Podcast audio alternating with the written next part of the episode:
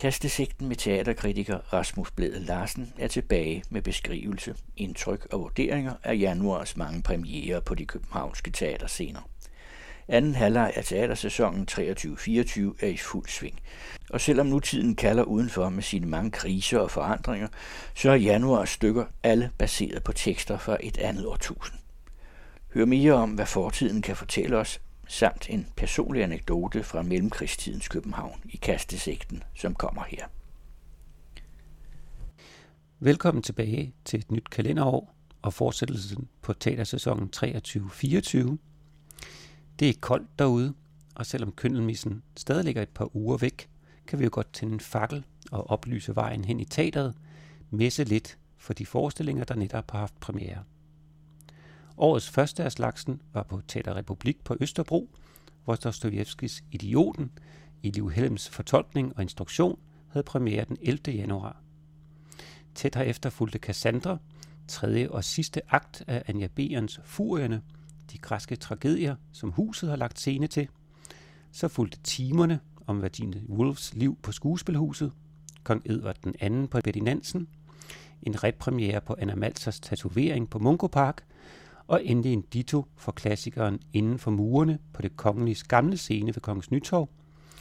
Ja, det har været en travl tid for teateranmelderkorpset de forgangne uger. Nu vel, lad os tage dem i kronologisk rækkefølge. Idioten, romanen af Dostojevski fra 1868 om den enfoldige fyrst Myskin, der ufrivilligt bliver involveret i alskens rænkespil i samtidens St. Petersborg, er i Liv Helms og dramatur Tom Silkebergs teaterversion blevet til en parafrase over det moderne Rusland og et slags katalog over undertrykkelsen og fortrængningens psykologiske effekter på de medvirkende. På scenen ser man ud over fyrst Myskin, der distræt og akavet ankommer til sin slægtnings hus, uvidende om, at der denne aften er planlagt en fødselsdagsfest for den lunefulde og udsvævende Natasha Filipovna Baraskova i forestillingen Blot Natasha, også Alexandra og Rogoshin, og at Liv og Tom har valgt disse fire centrale figurer for romanen er forståeligt nok. Deres indbyrdes forhold skaber en let genkendelig dynamik, men det efterlader desværre alle de underfundige karakterer fra romanen, som Dostojevski er så genial til at fremkalde. På den anden side, og som jeg lige nævnte, er forestillingens ærne, hvis jeg har forstået det rigtigt, at vise den skade og selvdestruktion, som undertrykkelse hvad enten det hedkommer fra et regime, en kirke eller fra egne fortrængninger af traumer, forvolder mennesker. Og i den ånd bruges romanen nok mere som en rammefortælling end for selve indholdet. En skønt også den undersøger mange af de samme elementer. Men hvor Dostojevski er både mere filosofisk og mere tvetydig, synes Liv Helm at styre mere direkte imod den skade på sjæl og sind, som disse levevilkår afstedkommer. Allerede fra åbningsscenen, hvor skuespilleren Elaha Lack, der også spiller Natasha senere, men her er et ordløst væsen, der træder frem, kun iført hvidt undertøj bag en glasvæg. Og ja, man kan vel fortolke, hvad hun egentlig gør på flere måder, men jeg fik den tanke, at det var en slags koreografi over påført afasi, eller med andre ord, en pantomime over en patologisk tilstand, hvor man ikke kan tale, om de ting, man tænker eller føler. Dette greb bliver gentaget flere gange i løbet af forestillingen i drømmeagtige tabloer, hvor skuespillerne, kun iført hvidt undertøj, opfører en række visuelt meget smukke optrin. Scenografisk mindede det utroligt meget om Liv Helms iscenesættelse af Lille Ejolf på Husets Teater, men var glasvæggen dengang adskilte figurerne på scenen fra det druknede barn og alle de følelser, forældrene ikke kunne sætte ord på, før den fysiske udløsning i den sidste dramatiske slutscene, så er det næsten som om, at det er omvendt her.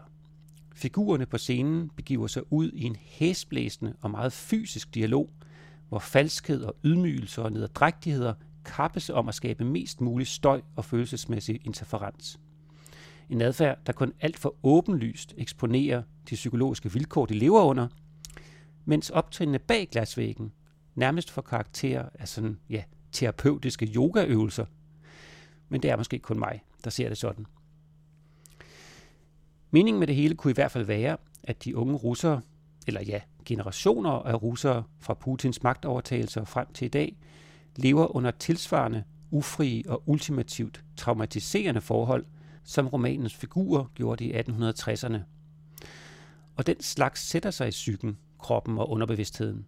Alle vigtige elementer i det helmske teater.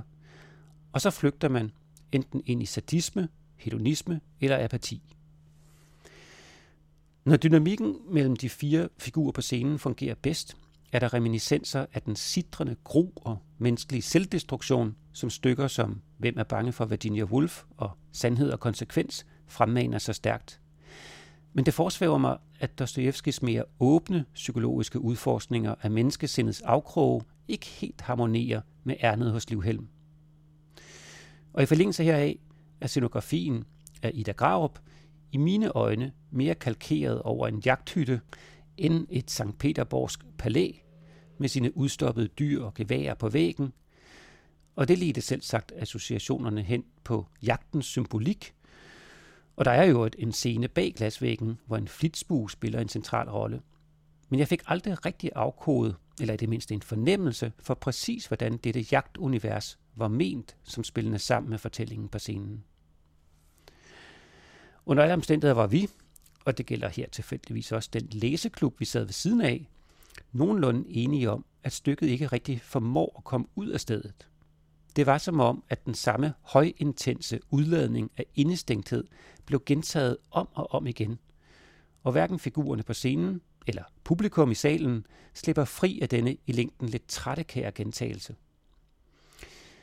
Hvis det også er hensigten med stykket, at iscenesætte den komplette udsigtsløshed, som mange russere utvivlsomt må føle, ja, så respekt for det.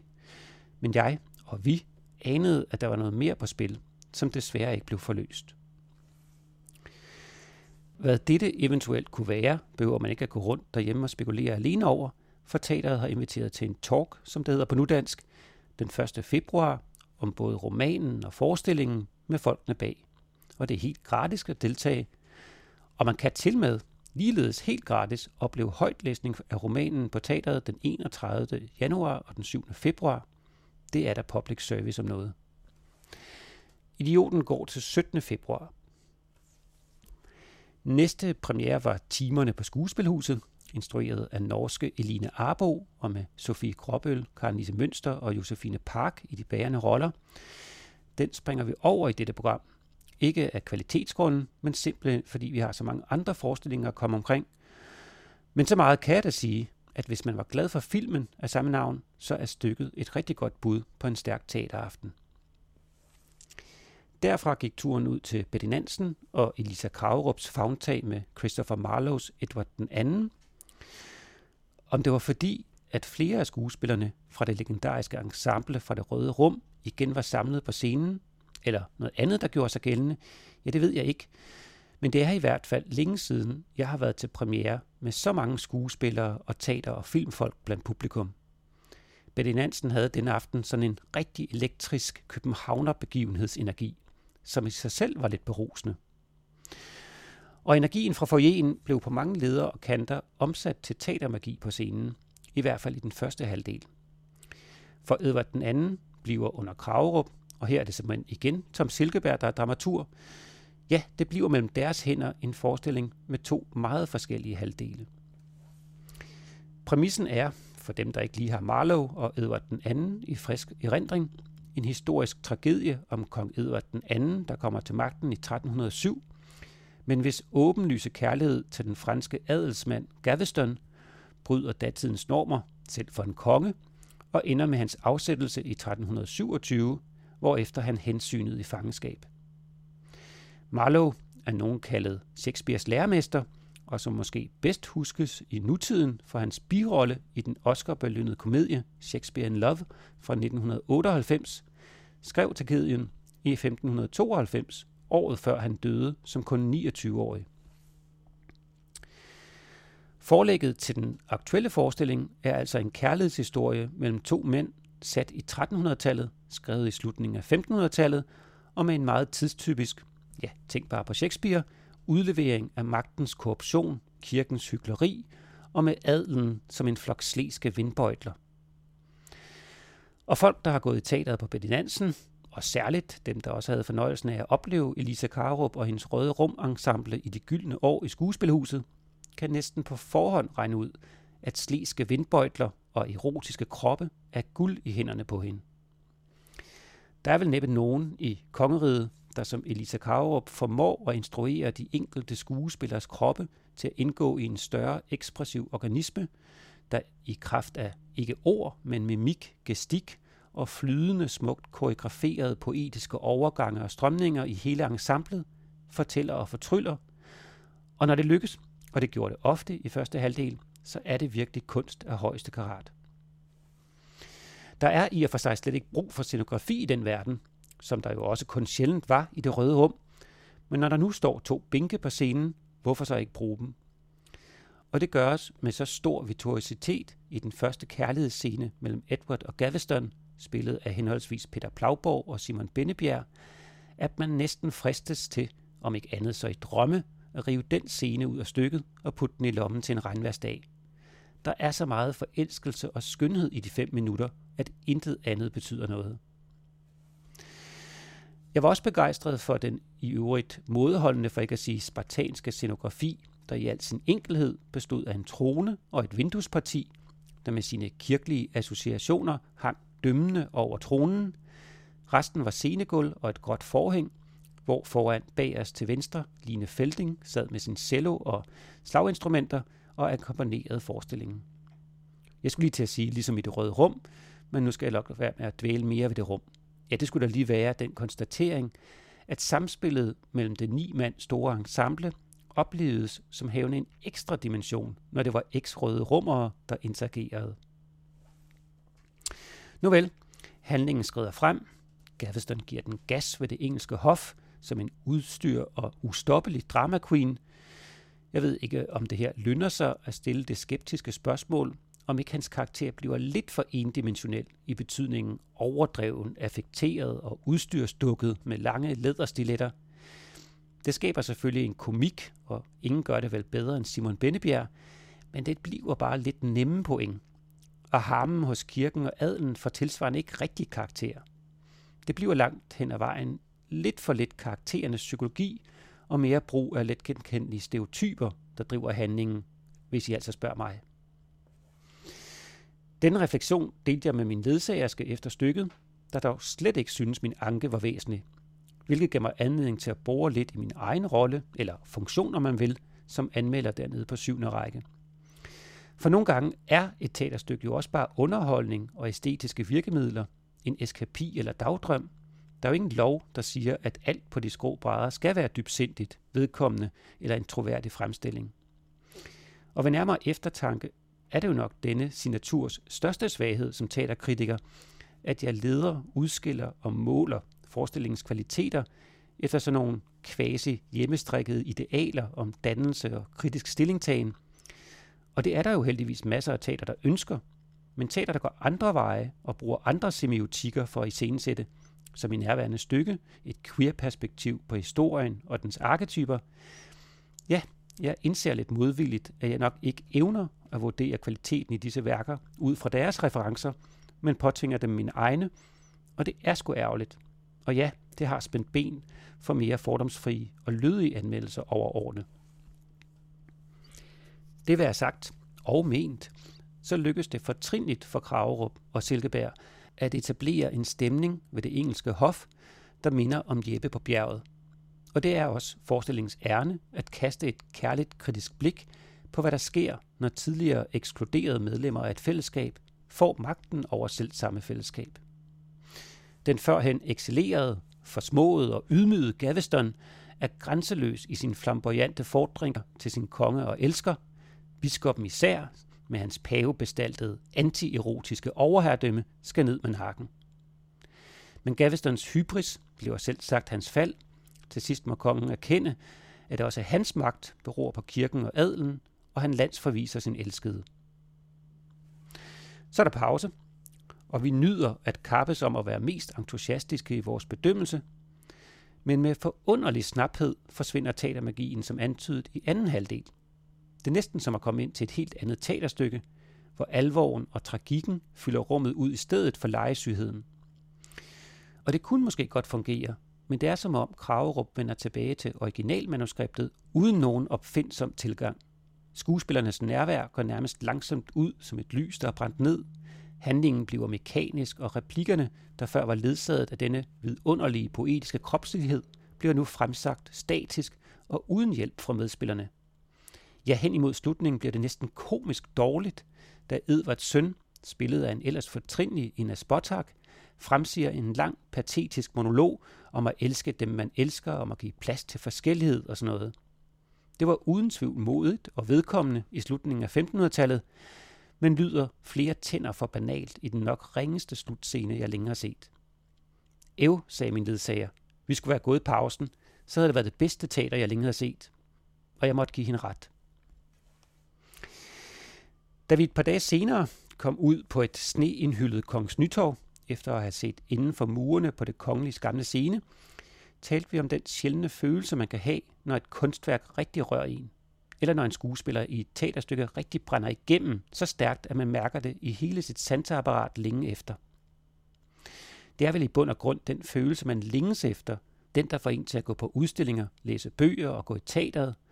Og når den en gang imellem manifesterer sig, så kan man både genkende den og senere genkalde den. Den oplevelse bliver et slags indre vartegn i ens indre sjælelige landskab. Ingen af disse følelser indfandt sig under oplevelsen af inden for murene. Den var, ærligt talt, ret tam og uden en troværdig udfoldning af personernes psykologi.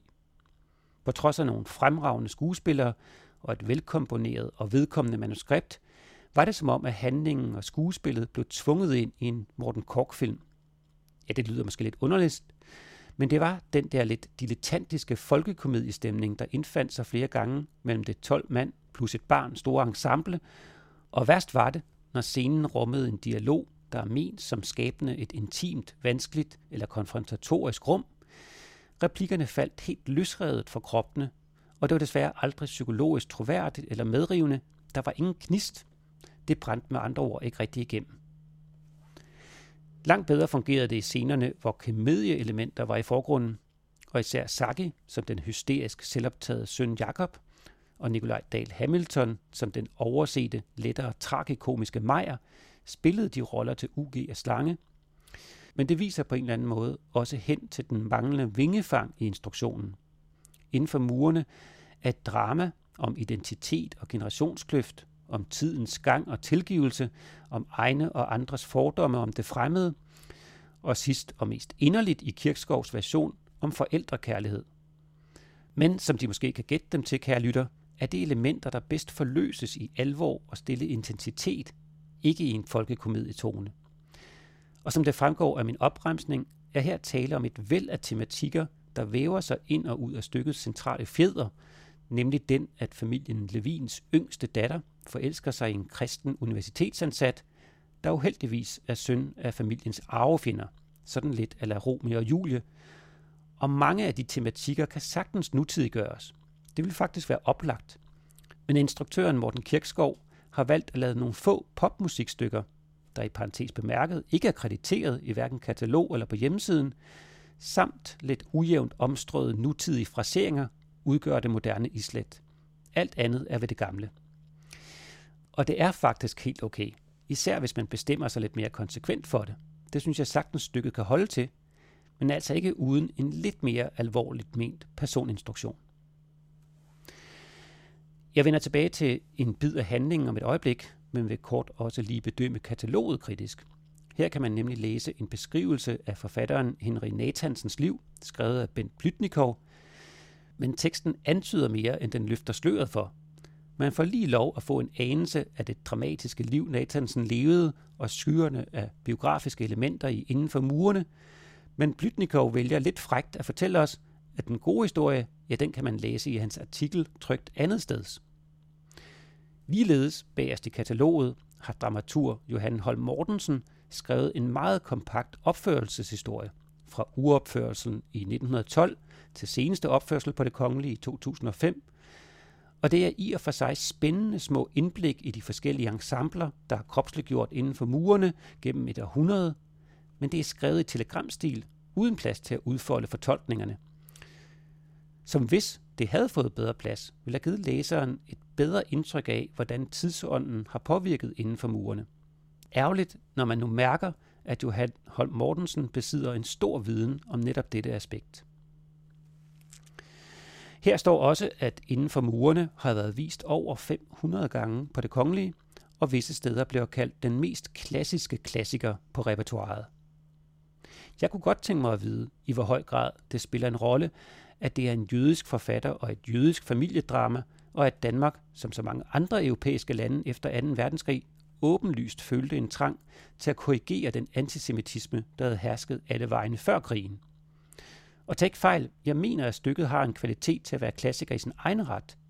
Om end måske ikke klassikerne over dem alle, men det vil under alle omstændigheder være interessant at kende lidt til den diskussion af indholdet, til det jødiske samfunds status i det danske samfund og hvordan det blev omtalt i den danske kulturelite før og efter krigen. Men ja, det må man altså selv opsøge. I stedet er der optrykt tre korte breve fra henholdsvis en muslimsk, jødisk og kristen mor til deres datter. Ja, men om ikke andet mimer det forestillingens slutreplik. Herre, lad mit barn blive lykkeligt. Og nu var jeg, der ellers elsker de store ensemblestykker, desværre ikke har så meget godt at sige om forestillingen, så lad mig i stedet dele en lille beslægtet biografisk anekdote med jer. I stykket er familiens økonomiske rådgiver Meyer, denne lidt akavede og ofte oversete tragikomiske figur i periferien af familien, som allerede nævnt, eminent spillet af Nikolaj Dahl Hamilton, ja, han har fået varme følelser for datteren Esther, der på sin side ikke rigtig indser ham. Og da han er fascineret eller gammeldags, eller hvad det nu er, så går han ikke til hende, men køber en høj hat og går til faren, den gamle Levin, spillet af Jens Albinus. Og den gamle finansspekulant kan jo nemt se alle fordelene ved, at Meyer bliver knyttet tættere til familien, så kan han jo også som svigersøn overtage forretningen, som ingen af de to ældre sønner er interesseret i.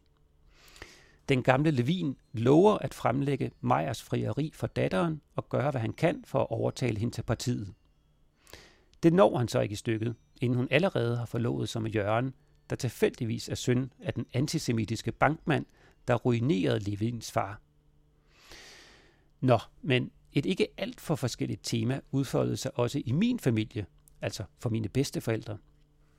Historien er den, at min morfar, fra den dengang allerede velrenommerede københavnske blædelfamilie, så min mormor på gaden og blev forelsket.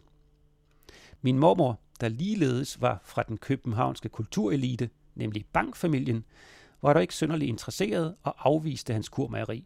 Hun, ligesom Esther i forestillingen, var, sammen med sine to søstre, flittige deltagere i studenterforeningens arrangementer og interesserede sig for de nye kulturelle vinde i mellemkrigstiden, og de tre søstre havde ingen drømme om at blive hjemgående husmødre. Hun drømte om noget mere end en tilværelse, der spejlede sin forældres. Men min kommende morfar gav ikke op. Han lagde, om at så at sige, først an på min mormors bror, og da han først var kommet ind i det bankske hjem, så på min kommende mormors mor og far, mine oldeforældre. Det var meget ubehageligt, betroede min mormor mig engang, denne emsige unge mand, der konstant kom i hendes hjem, selvom hun havde frabedt sig hans opmærksomhed. Men min morfars taktik virkede. Familien begyndte at opfatte ham som en kommende svigersøn, desuagtet, at min mormor slet ikke var interesseret, og selvom Esther i stykket får opbakning fra sine forældre til selv at vælge, hvem hun vil elske, ja, så var det slet ikke så nemt at være en ung, ugift kvinde i 30'ernes Danmark, heller ikke i et ellers nogenlunde frisindet hjem som min mormors. Og hun følte, at familien rottede sig sammen mod hende. Ja, jeg forestiller mig faktisk, at de opførte nogle af de scener, man ser i Inden for murene, blot med modsat fortegn. I stedet for at lade min mormor bestemme selv, så pressede hendes forældre hende ind i et ægteskab, hun dybest set ikke ønskede og aldrig blev glad i. Og det har formentlig været mere normen end undtagelsen dengang, hvilket gør Nathansens forstående jødiske forældre, angiveligt kalkeret over hans egne, så meget desto mere interessante, i og med, at de var langt forud for deres tid, som jo også var en tid, da Kajtet forsøgte at assimilere dem. Ja, som allerede sagt, stykket indeholder utrolig mange interessante brydninger, blot formår den aktuelle version ikke at levende gøre dem. Hvis man vil trodse min krasse kritik af Inden for murene, så kan man se den indtil 17. februar. På huset går for tiden Cassandra, sidste del af trilogien Furier. De to tidligere stykker, Fedra og Elektra, er begge blevet anmeldt her i programmet. Og det handler altså om, at Anja Berens ser tre kvindelige skikkelser fra de græske tragedier i et nyt lys, eller lad dem fortælle historierne. Dette lykkes efter min smag rigtig godt i den første, og mindre godt i den anden del, og nu bindes der så sløjfe på trilogien med Cassandra. Et kort leksikalt opslag fortæller os, at Cassandra på græsk betyder hende, som forfører mænd, og at hun er datter af kong Priamos, konge af Troja og dronning Hekabe, samt at Cassandras skønhed forledte Apollon til at skænke hende profetiens gave. Men da hun ikke gengældte hans kærlighed, nedkaldte han en forbandelse over hende. Ingen skulle tro på hendes rigtige forudsigelser. Der er simpelthen også noget, der hedder Cassandra-komplekset eller Cassandra-syndromet, en betegnelse, som hæftes på helt korrekte advarsler eller bekymringer, der ikke bliver hørt. Disse små, om man så at sige, biografiske elementer er gode at kende, når man går ind og ser stykket på Husets Teater. I første del var det Marina Buras, der kropsliggjorde Fedra. I anden del var det Asta August som Elektra. Og nu er det så Benedikte Hansen, der som Cassandra lukker og slukker for denne verden. Og det er det helt rigtige valg. Hun er Cassandra. Hun er den forkyndende og profeterende plagede seerske, der er vidne til krig efter krig efter krig. Døde og slagtede befolker hendes sind, og det spilles hudløst på scenen, og det vises utrolig smukt og æstetisk, og samtidig grumt og illusionsløst i scenografien, igen skabt af Christian Albrechtsen, der i al sin enkelhed består af en projiceret film bag Cassandra, hvorpå forførende skønne slow-motion nærbilleder af kroppens rynker, der som dybe fuger eller afgrunde af mismod tegner et krigens mønster hen over mennesket. Ja, det er et mørkt sted, vi er.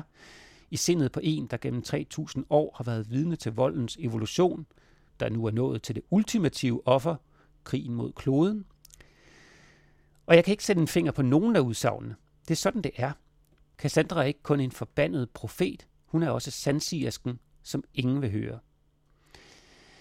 Men alligevel, der var et eller andet, og det er måske det, at vi ikke rigtig hørte noget nyt. Som min ledsager sagde, vi ved jo godt det hele. Der var et glimt af originalt blik i begyndelsen, hvor Cassandras oprindelseshistorie blev vævet sammen med historien fra anden del, den hvor Elektra dræber sin far for sit utroskab med netop Cassandra. Men derfra blev monologen en klagesang over menneskenes evige dårskab. Godt skrevet, godt iscenesat, godt spillet, men i sidste ende lidt bedøvende, som netop er den effekt, menneskets kollektiv til overflod dårlig samvittighed også producerer i en. Ja, jeg ved desværre ikke, hvordan Cassandras budskab så skal overleveres. Marie Bjørn, der er forfatteren til stykket, og som også deltog i en talk på scenen den aften, skriver i kataloget til Cassandra, at hun, altså Cassandra, minder os om, at den, der insisterer på at fortælle sandheden akkurat, er den eneste, der bevæger verden. Jeg grubler stadig over dette udsagn og dets sandhedsværdi. Anyhow, Furia bliver vist som et langt stykke under sommerens teaterfestival, hvor altså både Marina, Asta og Benedikte står på samme scene to aftener i juni, inklusive samtaler med instruktører, scenografer og forfattere. Ja, jeg kan næsten ikke forestille mig andet end, at denne eksklusive mulighed bliver festivalens mest eftertragtede, så det lønner sig at holde øje med CPH Stages hjemmeside, hvor forestillinger og aktiviteter løbende bliver opdateret. Vi linker også på vores hjemmeside, og så har Husets Teater i øvrigt indført noget, jeg længe har savnet i det københavnske teaterliv. Det, at man på dagen kan købe usolgte billetter for en 50'er. Hurra for det! Og så slutter vi med nogle ord for Brecht, som Marie Bjørn fortalte os. Hun finder håb i, og som på en underfundig måde minder mig om køndelmissens budskab. I mørke tider vil der da være sang. Ja, der vil også høre sang om de mørke tider. Det var det for denne gang.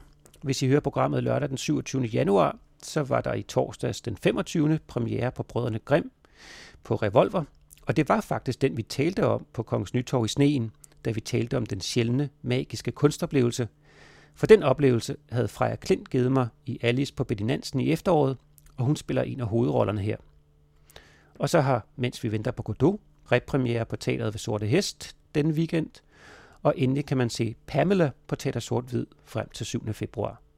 Tak for i dag. I hørte Rasmus Bled Larsen, og på hjemmesiden kan I finde links til alle de nævnte forestillinger.